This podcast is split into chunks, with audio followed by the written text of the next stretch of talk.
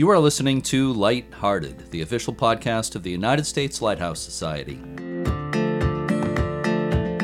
My name is Jeremy D'Entremont. Welcome.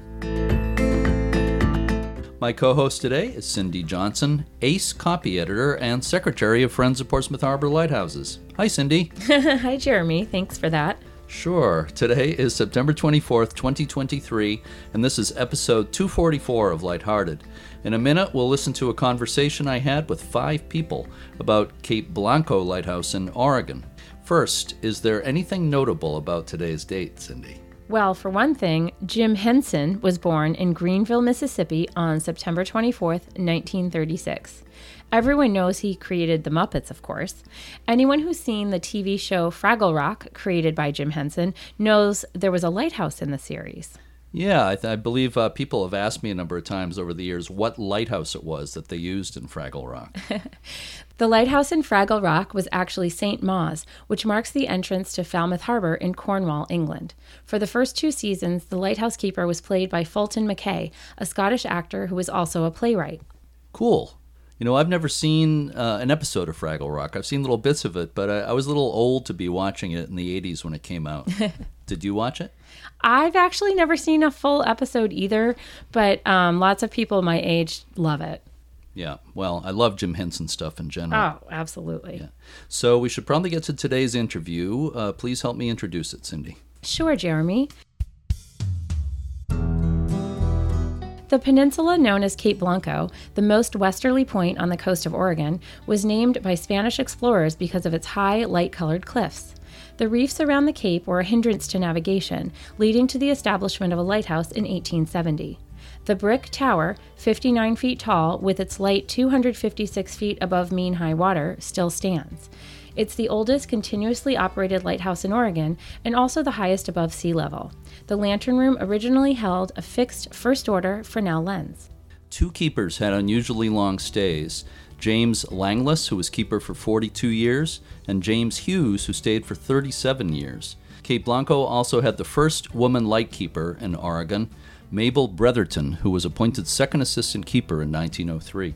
In 1936, the light was electrified, and the original lens was replaced by a rotating second order lens from France.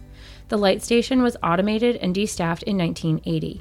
Twelve years later, the lens was seriously damaged in a vandalism incident. The lens was later repaired, with Pyrex replacing its damaged components. Today, the Cape Blanco Heritage Society works cooperatively with several partners to manage three historic sites on the southern Oregon coast the Hughes House and Ranch, Cape Blanco Light Station, and the Port Orford Lifeboat Station. Rebecca Malamud Evans is the executive director of the Cape Blanco Heritage Society. Brian and Katherine Zimmerman, and also Mike and Theresia Hewitt, have been active volunteers at the lighthouse. I spoke with all five of them recently. It's actually the most people I've interviewed at one time. They all contributed a lot to the discussion, but Mike Hewitt was able to fill in a lot of recent history because he was the manager of Cape Blanco State Park. So let's listen to our conversation about Cape Blanco Lighthouse now. I'm speaking today with Rebecca Malamud Evans, the executive director of the Cape Blanco Heritage Society. Also joining us are volunteers Brian Zimmerman and Katherine Zimmerman, along with Mike and Theresia Hewitt. So, a good place to start, I think, would be a little bit of history of the light station Cape Blanco Light Station. Why was a lighthouse needed at Cape Blanco in the first place? Mike, uh, would you like to take that question? Sure. Uh, the reason I'll take this question is just a, a, little bit of history. I was the park manager at uh, Cape Blanco State Park, okay, and we, we live there. So the reason for the lighthouse was when they were making lighthouses, of course, for ship safety. And the Port Orford Reef lays right in what was the uh, ancient mariners' path for uh, sailing ships to sail up and down the coast. And so the reef um, claimed several ships. And uh, at the time we were building lighthouses, then the lighthouse was uh, point was you know noted as a place that we needed to put a lighthouse, and it was a, an excellent location with height and ability to be seen from quite some distance.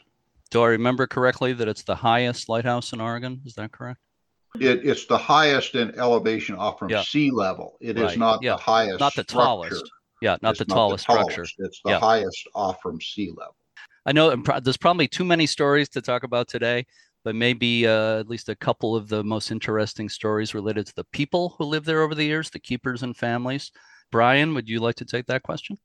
There are several notable lighthouse keepers. Probably the first to talk about would be Keeper Langlois. He came in 1876 and was there for 42 years. He and his wife Elizabeth raised six children out on that light, and a tough place to raise kids. They also won multiple efficiency stars, and he never set foot in another lighthouse. However, two of his three sons also became lighthouse keepers. Wow. So 42 years, that's unusual for a keeper to be at one place for that long. Absolutely. And then the second uh, notable would be James S. Hughes, who was part of the Hughes family. I think he probably got sick of the dairy business because he became a lighthouse keeper and commuted to the lighthouse for 37 years. We also have Mabel Bretherton, who was the very first female lighthouse keeper in Oregon. Yeah, she was an assistant keeper for, for a time. Yes. Is that correct? Yeah. She was, and then she was promoted to a head keeper position up in Washington. I understand uh, Theresia has actually written a history about the light station. Is that correct? Yes. H. Burnap was the first keeper at Cape Blanco Lighthouse. And his story is interesting mostly because of his background before he got that far, in that he actually came to this area and he was here for the fire that happened, I think, 1868. And he had come from another lighthouse, was living here in Port Orford. And during that fire, he threw his clothes overboard, basically, onto the beach, hoping they would get wet and he would save his clothes, but maybe not his house. Turns out he's, his house was saved, his clothes burned in the fire. So it kind of makes a comical story for our very first keeper. I'd rather lose my clothes than my house anytime. That's- true. True. So I understand there are also a lot of shipwrecks. I will take that. There was a notable shipwreck while Mabel Bretherton was um, an assistant keeper there, and in the logs there are stories of how they searched up and down the beach for survivors. The Chancellor, they found articles, but I don't believe they found any survivors from that uh, shipwreck. I was wondering about the the keepers' houses at Cape Blanco. I understand was it there were two houses at one time? Is that correct? But they're gone now. What happened to the houses there? I'll take that. This is Brian. And the keepers' houses were deemed to be unnecessary once the station was de-staffed. So, probably for as much as anything else, liability reasons, you don't want abandoned buildings sitting out for somebody to come in and commit vandalism and perhaps fall through the floor and make their attorneys rich. Right. During the war, okay, Cape Blanco became the World War II. Cape Blanco became an important site, uh, and um, there were more things that were built at Cape Blanco that happened for the um, Coast Guard and the military side of that. So there was a quite a complex of Loran and radar and underground submarine uh, location devices that were built on Cape Blanco. And so they refurbished and built newer houses for that. There was commander's quarters, there was barracks quarters, there were shops, there was married um, uh, housing quarters that were out there. So after the Coast Guard took over the lighthouse keeping responsibilities, the houses that were built number one, the first keeper's quarters, and then eventually the second keeper's quarters, because there wasn't enough room for the Hughes family to stay out there in the same quarters as uh, they did originally, but as they originally were there. And then those houses became in disrepair. And then eventually, that disrepair, they were removed from the site. So it, you know, it's just a transition from the time. And then, of course, Cape Blanco is not a friendly uh, place for buildings to survive the same way that they survive on um, other places in the world. Lots of damage from storms and wind, lots of moisture that attacks wood structures. Sure. Uh, let's move on and talk about the the lens. Okay, I'd like to get into a little bit. So originally there was a first order Fresnel lens when the lighthouse went into service, and later, if I remember right, it was in the 1930s. It was uh, changed to a second order lens, which is still in place today. But something uh, not so uh, good happened to that lens in 1992.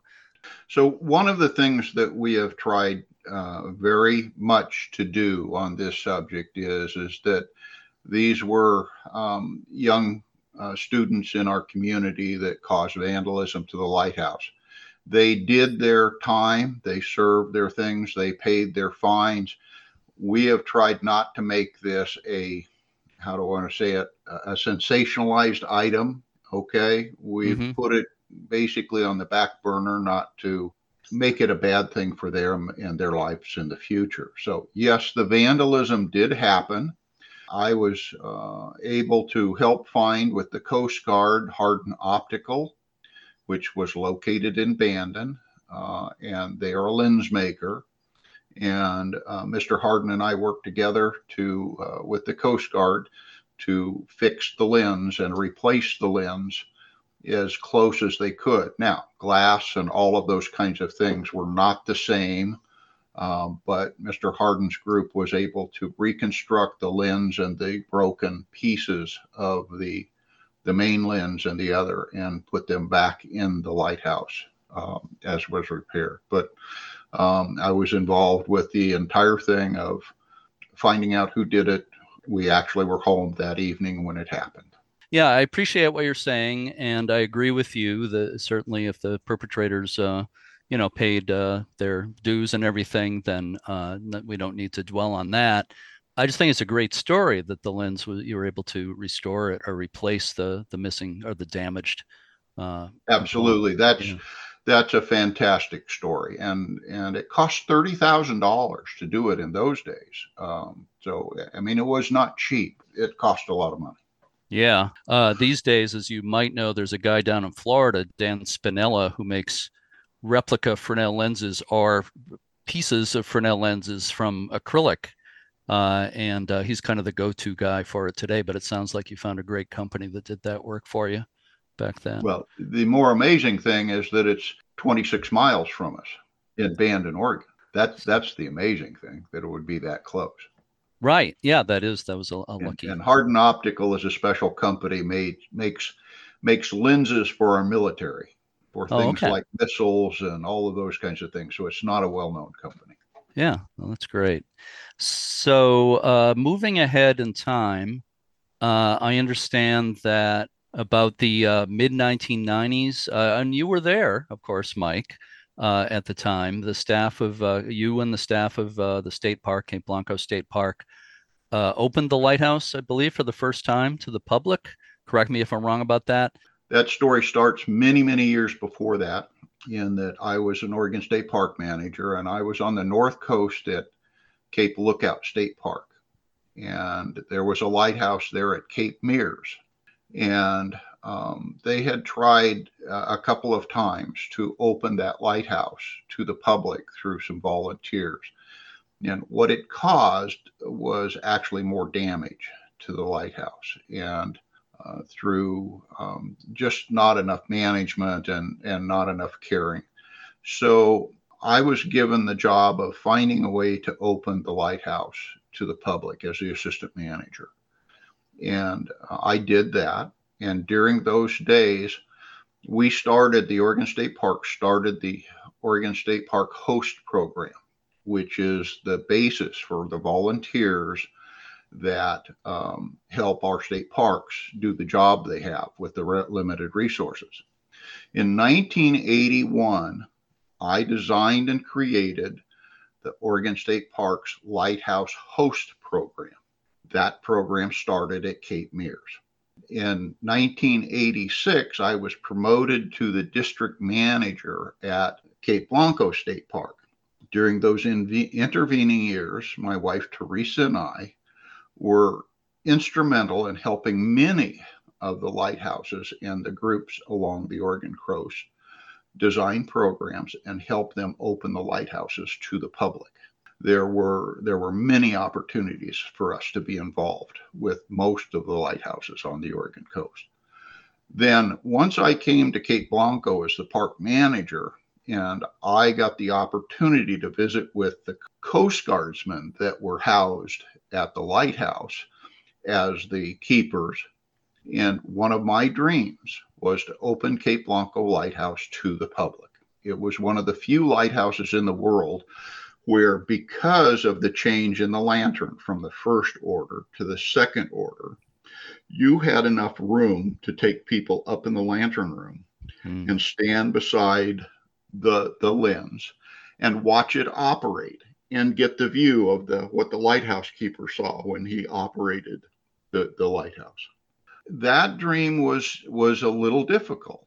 Um, at the time, there were multiple items that were uh, buildings and other kinds of things at the lighthouse that were, you know, would be a detriment to the to the program. If people could get into them, they might have accidents and other kinds of things that you didn't want to have.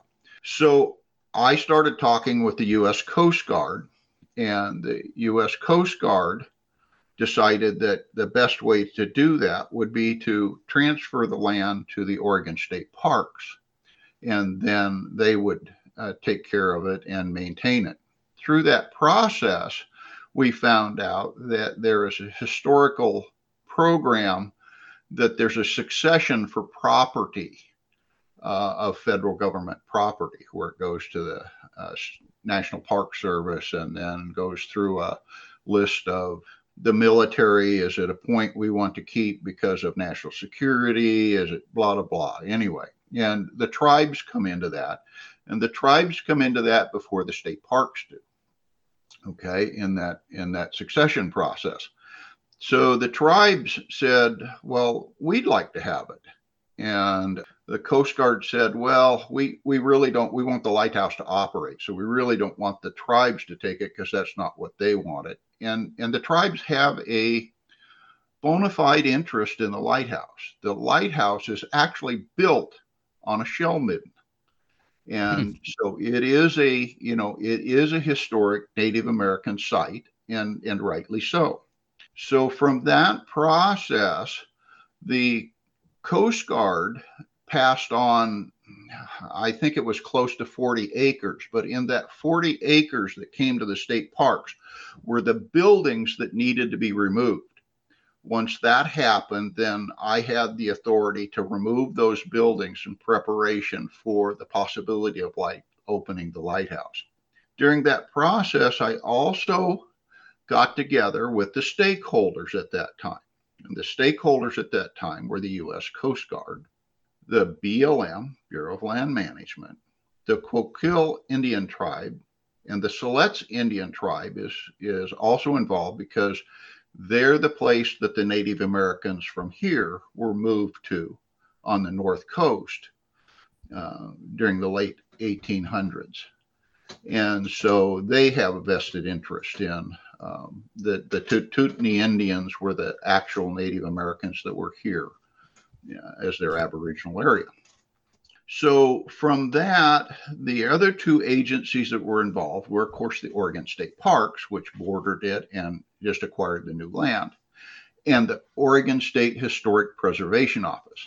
Now, at this time, we were just developing uh, friends groups in the state of Oregon. The legislature in 1987 had allowed the formation of friends groups around the state, things like Friends of Silver Falls, Friends of Tryon Creek. Those organizations all got started at that time. And so, as a side note, um, I looked around and we had the potential of the lighthouse, but we also had the Hughes House and we had the Port Orford Heads lifeboat station in Port Orford. So I gathered a, a group of people from around the area that were prominent people. And I asked them if they'd be interested in starting a group. So the first group that eventually has become the Heritage Society was the Friends of Cape Blanco, and they were started by me in 1988. Okay. And actually, Theresia was the first president of that group. And so the original group met many times, and uh, an agreement was formed. And the agreement was formed that the Coast Guard would keep the lighthouse property, the BLM would become the managing agencies, and we would have periodic meetings with the, the group, the Native Americans, so that they were involved in not only preserving their sites, but preserving, you know, their heritage out there. And also were involved in not wanting to be the day to day operations of it. And so our part as Oregon State Parks was to create the space and manage the day to day operations through use of volunteer park hosts. And so for the first 10 or 12 years, that was exactly how it was managed. Oregon State Parks put the hosts out there. I personally created the first visitor center in the garage of the uh, old commander station that was there. In that place, we also had hosts who came in who were artists, and they depicted scenes originally of the Native Americans that were approved, and we did interpretation for both the Native Americans and the lighthouse. That's where it originally came in. Uh, later on, the uh, Port Orford Heritage Society was formed after I left State Park. And that was a separate group in the Friends of Cape Blanco. So the Friends of Cape Blanco were involved with the Lighthouse and the Hughes House. And the Heritage Society was involved with the uh, Coast Guard Station.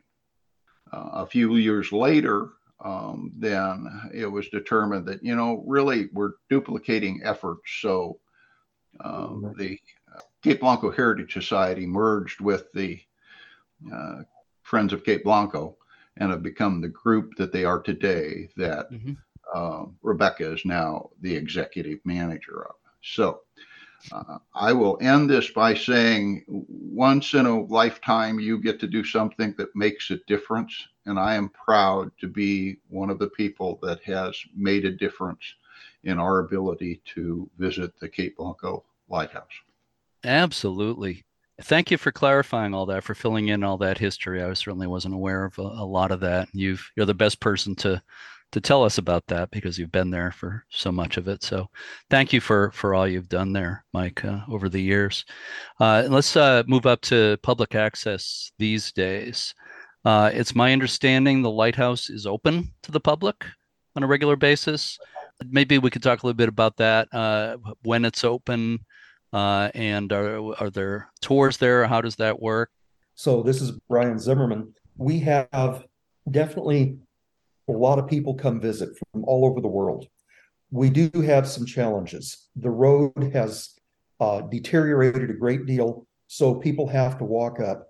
It's about uh, what a third of a mile, quarter, quarter to a third of a mile, and not a real easy hike for elderly people. But we do have a lot of people come up. The Lighthouse Visitor Center is open. We have a diorama there of the original lighthouse grounds. We start people with the tour there. I talk about some of the background, and then we go over to the lighthouse itself. We are not able to even go into the tower anymore but we get to share a lot of history and a lot of things about the lighthouse keepers' lives. You just brought it up. I was going to ask about the current situation. I understand the lighthouse is closed due to structural concerns. Well, in 2020, uh, Susan L. Licht, historic preservation architect, came in and wrote this comprehensive study of all of the problems with our current lighthouse. Um, it has uh, numerous problems a paint was applied that uh, retained held water in and has advanced corrosion of the metal parts and um, so once this plan came out in 2020 that's when they um, closed the tower to tours. The workroom was still open. And then they sent out a group of specialists, uh, masonry specialists and iron specialists. They came out in September 2022 and took a look at the the findings from from the plan and they came up with a price tag of $682,000 to reopen the tower to the public. And that doesn't even include the cost of the road, which has been deteriorating at an alarming rate. So we have quite a job in front of us. So uh, I believe you have launched a, a fundraising campaign, uh, Save Our Light. Or is it is it has it actually been launched yet? We started our campaign on um, August 12th with our Save Our Lighthouse uh, concert that took place at the Port Orford Lifeboat Station Museum because of safety concerns of dancing out at Cape Blanco. There was 30 mile per hour winds that day, and we had a band with a lot of equipment, so I had to take it down the, Yeah. the Lighthouse Gate Road that's deteriorating. But uh, Save Our Lighthouse is our effort to begin actively raising the funds needed to reopen the tower to the public for tours. It initially began as a letter writing campaign in which we wrote partners, government leaders, area businesses, and national agencies to raise awareness of our lighthouse. This resulted in many people reaching out and offering to help Cape Blanco Heritage Society in any way possible. It has also resulted in new members to our group, which was an added bonus. We invited artists who have a shared interest in lighthouses to donate work for our cause. One artist, Charles Ziga of Ziga Media, donated a vector image that he created for his Maritime Retro series featuring our, our nation's lighthouses. We're going to use the art as a signature graphic in our fundraising campaign over the coming year, with the artist donating proceeds of the sale of the associated art print to our fundraiser. The Cape Blanco Lighthouse will be featured in the 2024 calendar published by Ziga Media, helping to further raise awareness of our cause. Since then, we have had other artists step up wanting to donate work to help save our lighthouse. A retired firefighter in Washington state has donated his Cape Blanco Lighthouse photograph to be featured on any merchandise that we want to produce to help save our lighthouse. Artist Darren Evans has donated his mural art to the cause, producing magnets, postcards, and more for the effort.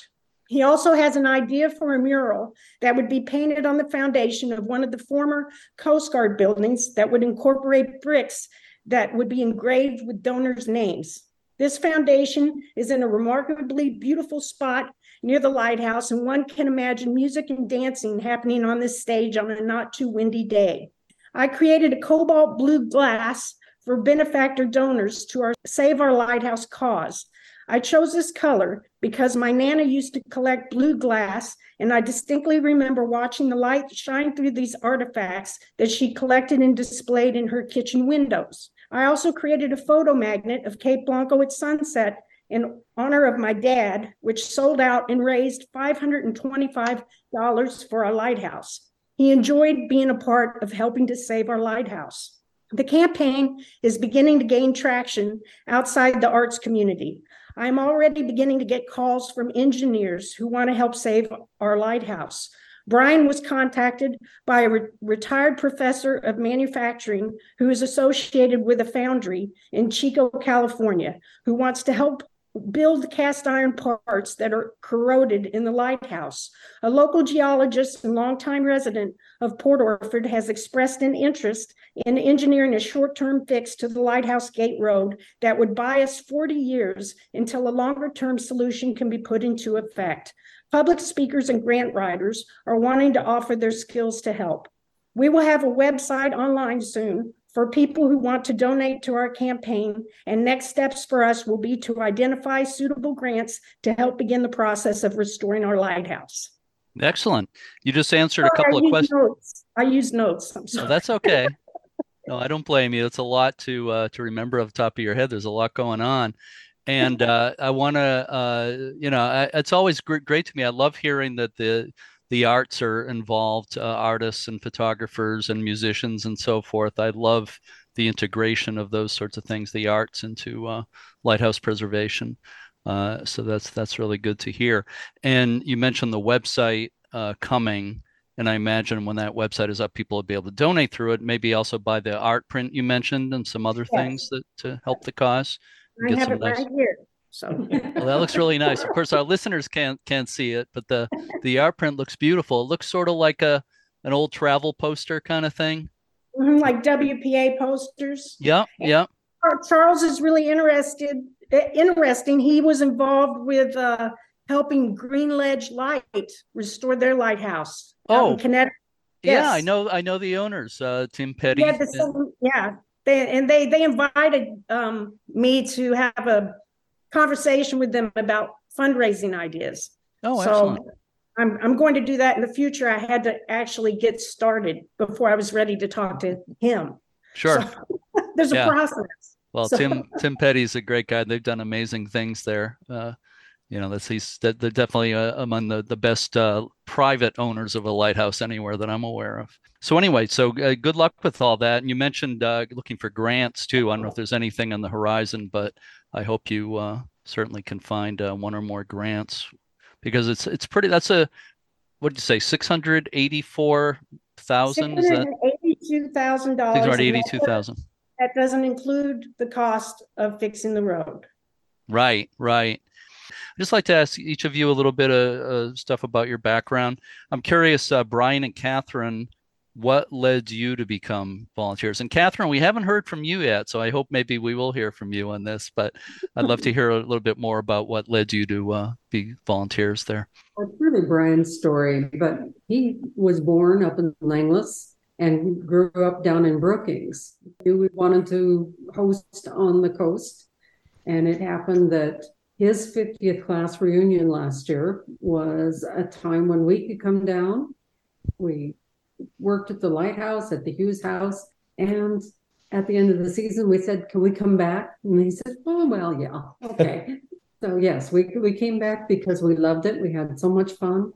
This year we're going to have to go home a little bit earlier, but it's been a wonderful summer. It's a great thing to offer to the public, and we get lots of appreciative comments. Oh, I'm sure. Yeah. Brian, I don't know if you want to add anything to that. Just that after a lot of years in academia, being able to just get in, visit with people, not have to grade papers, all that sort of stuff, this is a much easier way to be. Yeah. Were you a teacher or college professor? I was a college professor. I taught business and economics. Ah, okay. Sounds like uh, you found a, a good place to be. And uh, Brian, you're a volunteer docent, meaning what? What what kinds of things do you do? My job is to do the interpretive work at the lighthouse. Mhm. Um, I start, well, depending on how busy we are on any given day, generally in the morning, I start at the visitor center, explain a lot of the history, and then take people over to the lighthouse. The biggest part of my job, I think, is being what I call an edutainer. Mhm. I give education, but I entertain people. Little stories like are the big barrels that are there, explaining that in the language of barrels, a beer keg is 12 and a half gallons. That's a half barrel. So two barrels make a hogshead, two hogsheads make a butt. The giggles that I get from that one are just amazing. I've heard all those terms, but I honestly didn't know, uh, you know, the relationship and how many uh, hogsheads equals a butt and all that. So thank you, thank you. I know. how it is. I'll have to I'll have to replay this so I can learn uh, a little bit more about about those things. So it sounds like your education background has come in handy with uh, what you do with the lighthouse. And Katherine, are you a docent also, or what sorts of things have you done as a volunteer? I handled the uh, front desk, the gift in the gift shop. I I do know a great deal about it. You hear it time after time, and some of it soaks in. So when it's quiet, I can can give a little bit of background to folks who don't want to do the whole tour. Well, thank you. And uh, Mike and Theresia, Mike, you've already filled us in about the fact that you were the park manager, the state park manager, uh, a number of years ago, and uh, I guess you've stayed involved in one way or another uh, pretty steadily. Uh, I don't know if there's anything you want to add to that story. I'm retired now. Mhm. you, you know, I put the effort into getting all of these things started. They, Yeah. you know, put the seeds together, created the opportunities for people like these great people that do hosting for us. Brian and Katherine, I thank you for doing that. Uh, and, you know, I oriented and worked with many, many people over the years that hosted the Hughes House and Cape Blanco and the Heads and other parks and, and all kinds of lighthouses. And, you know, I, I appreciate the work that, that those people have done. Now, my management and bosses along the way thought I was crazier than a loony bird for even thinking I could get somebody to go out and sit in a cold, old, damp lighthouse and do anything that was constructive. But we proved them wrong. So um, from that, we we're available to people like Rebecca, and I'll let Theresia explain that more. But um, we're not as actively involved anymore in it. I share uh, Rebecca's passion for uh, getting the lighthouse repaired and put back together, and her $640,000 is probably another $400,000 short. So you got to be looking at a target of a million dollars or more by the time it gets done. So sure. Uh, I would I would say that easily as a retired contractor as well. Yeah. Um, just Cape Blanco is an extremely difficult place to work in. Uh, I was there and present for most of those repaintings that happened. They were done through both the State Historic Preservation Office and the BLM stuff. You know, those mistakes got made in thinking that what we need to do is protect the bricks from intrusion from the water from the outside. Mm-hmm. What it caused was then the open bricks on the inside drew the moisture from the air into yep. the building. So, you know, they, they weren't meant as being harmful. They were meant as trying to do the best job to protect the lighthouse. And so we need to understand that it wasn't yep. mispainting. It wasn't a, you know, an intended thing. It just was something that happened as we got newer and newer products that were available that had more abilities. Um, not necessarily did we realize the results of, of course, what yeah. can happen with that the science of paint has continued to uh, develop over the years. So uh, there's a, more we know now about those things. Mm-hmm. I think more and more importantly for me here is to hand this over to Theresia and know yes. that you know she has created uh, books that have helped people understand about the lighthouse, the Hughes mm-hmm. House, the Heritage Society, the Coquille Lighthouse and she's written those books specifically so that it could help our docents and help our uh, public understand the lighthouses better. And so she continues to make those available to them. And I'm going to let you talk to her about what she's doing today. Absolutely. So, Theresia, how, uh, how what made you get so interested in the history of the lighthouse and the surrounding area there?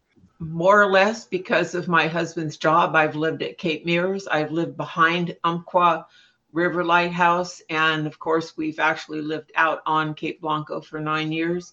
It's hard not to get bitten by that lighthouse bug. So I have done a slide program for Oregon State Parks when I was at Cape Meares, and I just kind of kept tumbling until I'm now kind of Rebecca's sidekick when she needs to have information. I can help her out. So that's mm-hmm. more or less about all I do now. But I like going out to the lighthouse. I like talking to people about it, the Hughes House as well. But bottom line, um, education and writing the books so that people can take the information home, especially, you know, if families buy one of my little booklets, then they have that opportunity to share information with their kids. And hopefully, the whole circle will keep the preservation of all of our lighthouses going into the future. I want to do a little bit more and tell her thank you. You know, even though she's my partner, is she was the basis for all of the research, all of the history initially for all of the work that was done both at the lighthouse and at the Hughes House for uh, all the historical research. And so all of the stuff we do today is based on her work. You know, the, when yeah, you think of that, that's that's pretty fantastic. Yes, she wrote books from the other that. And then I'm going to give her another one. She is such a fan of lighthouses that she actually created a silk screen quilt business that made quilt blocks for quilting uh, of the lighthouses on the Oregon coast. Wow, what that is really neat. Tell me more about that, please. Well, actually, I am now retired because um, I came to a point where all of my artists that were working for me, except one, have all passed away. So I just decided that um, I was going to close that chapter of, you know, my business. So, but we did sell one heck of a lot of lighthouses, lighthouse quilt blocks, and I will tell you point blank that almost 80% probably went out through Yaquina Bay. Oh, really? Yep, lighthouse. That little place is it's highly popular. It's a Yeah. populated area, and so they just sold them like crazy. I mostly could hardly keep keep up with that specific customer. Mm-hmm. Yeah, I went there. It was pretty busy the day I was there. It's it's beautiful the way they've restored that to a period. Uh, It's a neat little lighthouse there, yeah. and you know, homey. That's that's what that lighthouse is. Is homey. Yeah, that's a perfect word for it. Rebecca, I'm just wondering, even though the lighthouse is closed right now, I'm sure you're always looking for more volunteers. Is is that correct? Yes, that is correct. We're always looking for new vol- volunteers, docents, greeting center cashiers, membership chair people, committee members, newsletter article writers, living history actors. We also welcome creative people of all disciplines to participate in our Save Our Lighthouse campaign and other CBHS projects. We are currently in need of archivists interested in digitizing our local heritage. Is that all? that's, that's that's great that you have it kind of uh, you know divided up that way. But uh, any any group like yours always needs more volunteers. I know how it is. Uh, people come and go, and people. Unfortunately, all of us are getting older. Uh, people, uh, you know, leave for different reasons or can't stay involved, and there's always a turnover. So, Yeah. monthly volunteers like uh, or or longer term like brian and Katherine we offer an rv space so you, you know that's we pay that so they for their volunteer effort and uh, those are really critical to the seasonal Mhm. uh, functioning of our group because it's nice to have people that learn the history and know you know the the tour and and how to operate square, you know. So that Yep. kind of long term is we really need some of those going into next year. So, Rebecca, maybe just a little bit more about how you came to uh, be the executive director of the Cape Blanco Heritage Society. How did that How did that all happen? So my path to this position is linked to my long career as a- a web designer involved with archive projects. When I noticed that the position of executive director was available a couple of years ago, I had one of those aha moments where I knew it was a good fit. I've also been involved with the website featuring historical photos of Port Orford since I first moved to the town 20 years ago.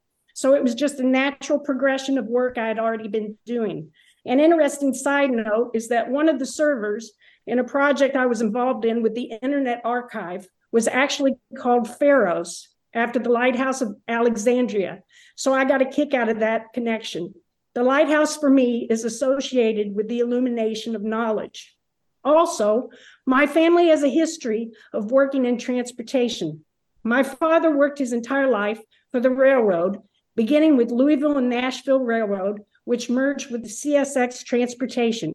The benefactor donor glass I designed borrows their slogan, safety first. My mother's father owned and operated his own airport in Kentucky, and heading out to the lighthouse always brings back these vague childhood memories of that place. Because of this, the transportation and navigation aspects of lighthouses is something that is very appealing to me. And lastly, my husband and I own and operate our own gallery and 100 year old building in downtown Port Orford. So we bring our unique blend of creativity and experience in business, event planning, grant writing, and building restoration to the mix. Excellent. I was going to ask you about the gallery. So, is it like a crafts studio and gallery? Is that, or well, how would you define it? It's new media and fine art, and it has, we have sculpture, we have internet art. Uh, my husband has a little uh, side studio where he paints murals, and he painted this painting that your listeners can't see right behind me. It's a beautiful painting. to save our lighthouse. He did it Yeah. right here on site. And I also have uh, two large format HDR printers. So I'm really popular with the photographers in town, Mhm. which is the reason why it's easy for me to collect historical photos because, yeah, photographers love HDR ink. Oh, that's that that works out works out well for everybody. So I know there's it's a beautiful area. Certainly, I've I've been there, and uh, like I said, the whole Oregon coast is so gorgeous. But right around uh, Cape Blanco, I understand there's other things to see, including hiking trails. Is that right? When we moved to Cape Blanco, there were two trails. There was one trail down to the beach, and it was more or less a game trail somebody had followed. And the second trail was to the restroom in the campground. And so I'm a trail person. And so I worked hard at creating the miles and miles of both hiking and equestrian trails that are on Cape Blanco to uh, hike and to visit. So, um, including a horse camp so that you can camp at Cape Blanco with your horses and use the trails. There also is the roadway that goes down to the beach on the south side that uh, was access for the Hughes family to gold mine, another story. And yet there weren't actual trails. So now there are trails to the Hughes house. There are trails to the beach on the north side. Um, and in fact, eventually we incorporated the beaches and the trails along there to be part of the Oregon Coast Trail program. And they're all signed. Yeah. Well, you've been instrumental in developing so many so many great things there. I was thinking how I, I didn't I was in kind of a rush when I was there last time. I feel like I got to go back and experience more and uh, hike some of those trails and, and stuff. So I Please hope do. I hope so. I hope I can get back there. I really do. So uh, you mentioned Mike. You I think uh, alluded to the weather, or maybe uh, I forget which one of you. Maybe it was Brian alluded to the weather uh, at the Cape there, uh, and certainly wind is a prime ingredient Well, of that. I, I Yeah. think I have the best stories for that if you will allow me. Uh, Absolutely. They can, they can fill into that. But let's start with kind of, you know, a lot of high winds. Uh, and, and so let's talk about Oregon had a significant storm called the Columbus Day Storm in 1962. And um, at that time, uh, it laid waste to much of uh, Oregon coast and the or and the valley. Wind speeds, the anemometers broke at 140 miles an hour. Cape Blanco was no difference. Their anemometers broke.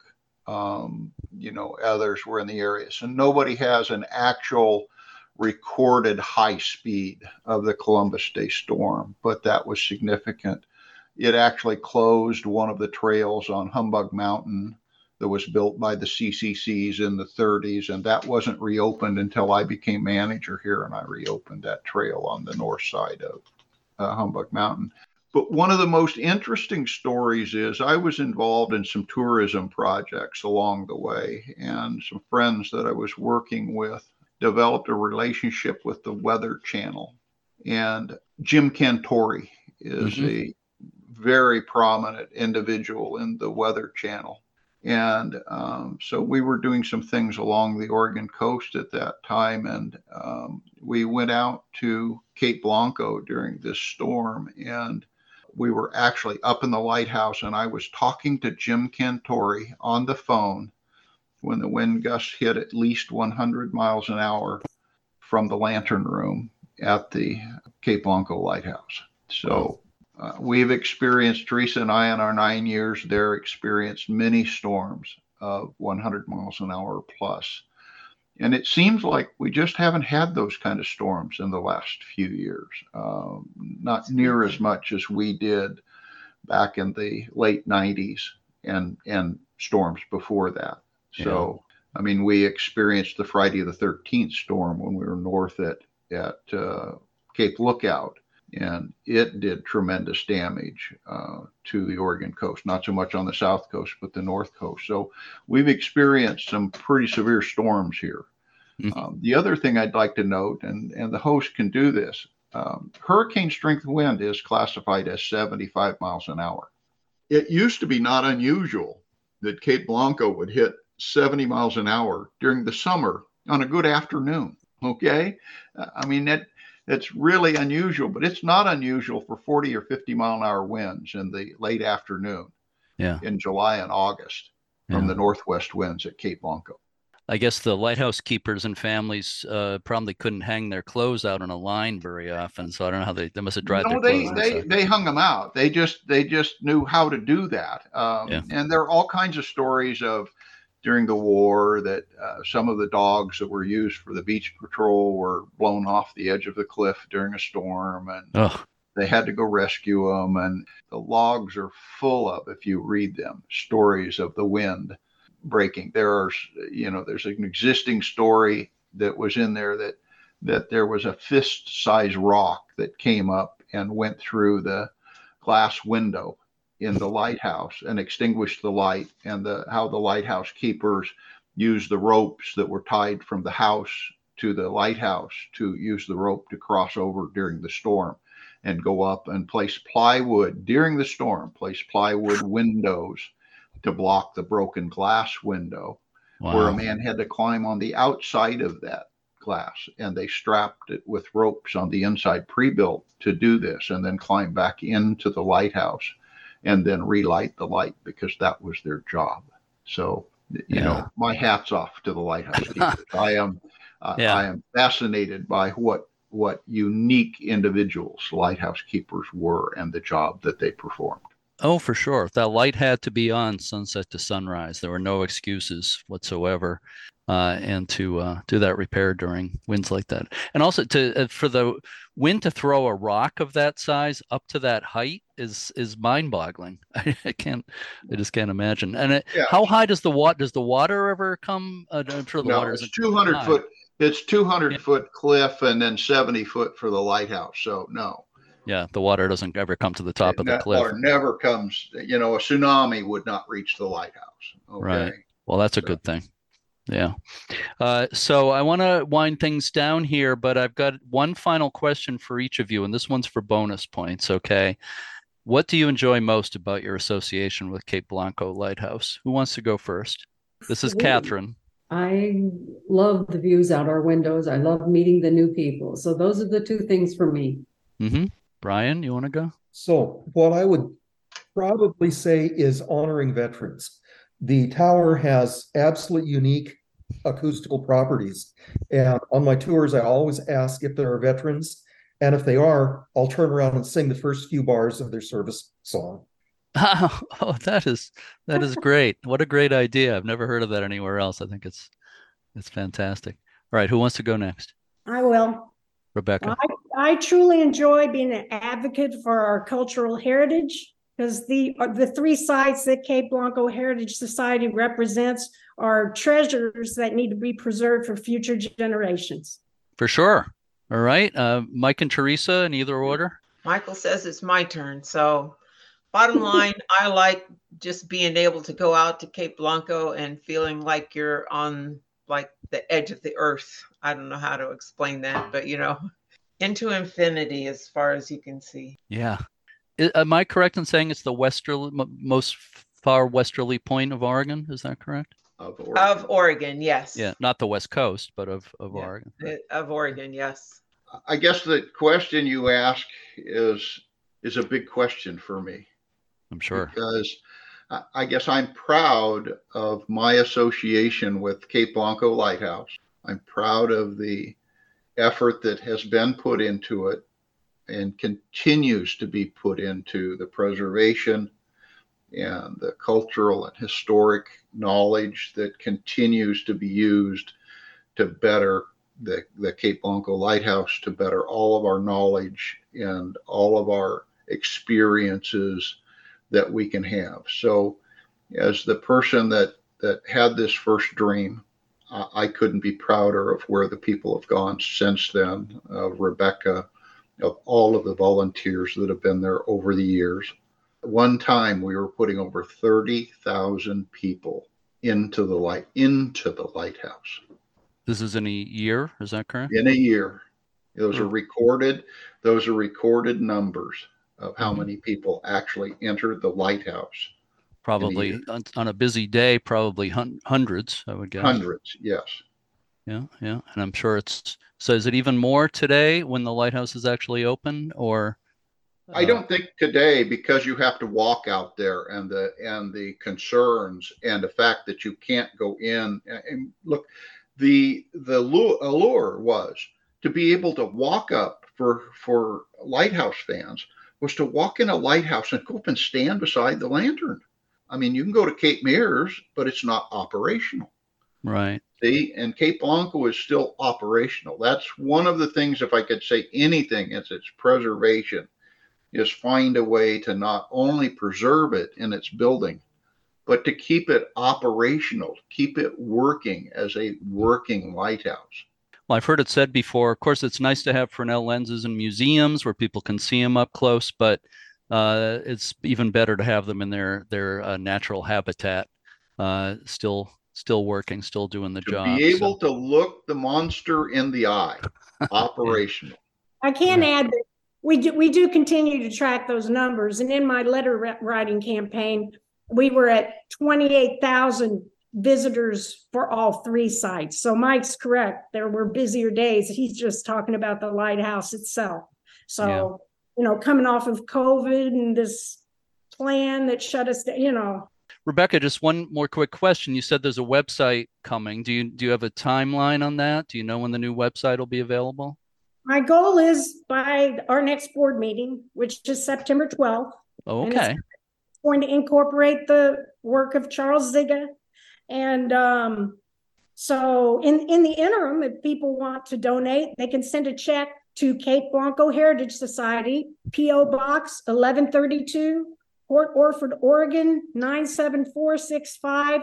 And please write Save Our Lighthouse in the check memo. Mm-hmm. But we will have a website launch. Okay. Well, by the time people are hearing this, it will probably be launched because this is uh, penciled in for September 24th. So, what would the website be? Cape Blanco Heritage Society.com. Oh, I'll make it Cape, real prominent. So, Cape Blanco Heritage Society.com. So, uh, Rebecca and Katherine and Brian and Theresia and Mike, I just want to congratulate you on everything that's been accomplished there over the years. It's it's a great place. It's a the history is tremendous and it's very beautiful. And I want to wish you the best on the, the new fundraising campaign to restore the lighthouse. Thank you, all of you, for all you do. And thank you so much for being part of the podcast today. I really appreciate it. Thank you. Thank you.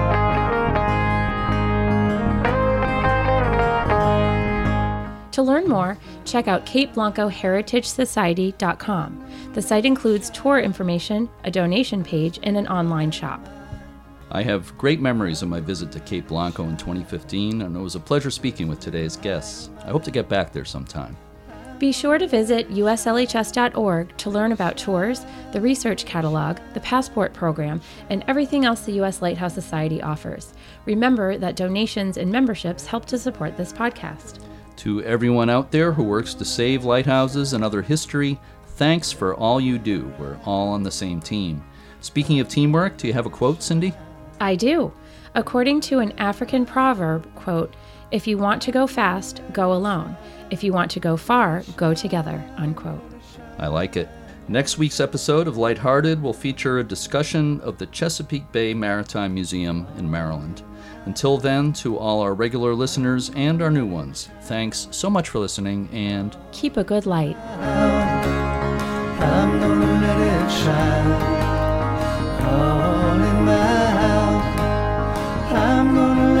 shine, let it shine, let it shine.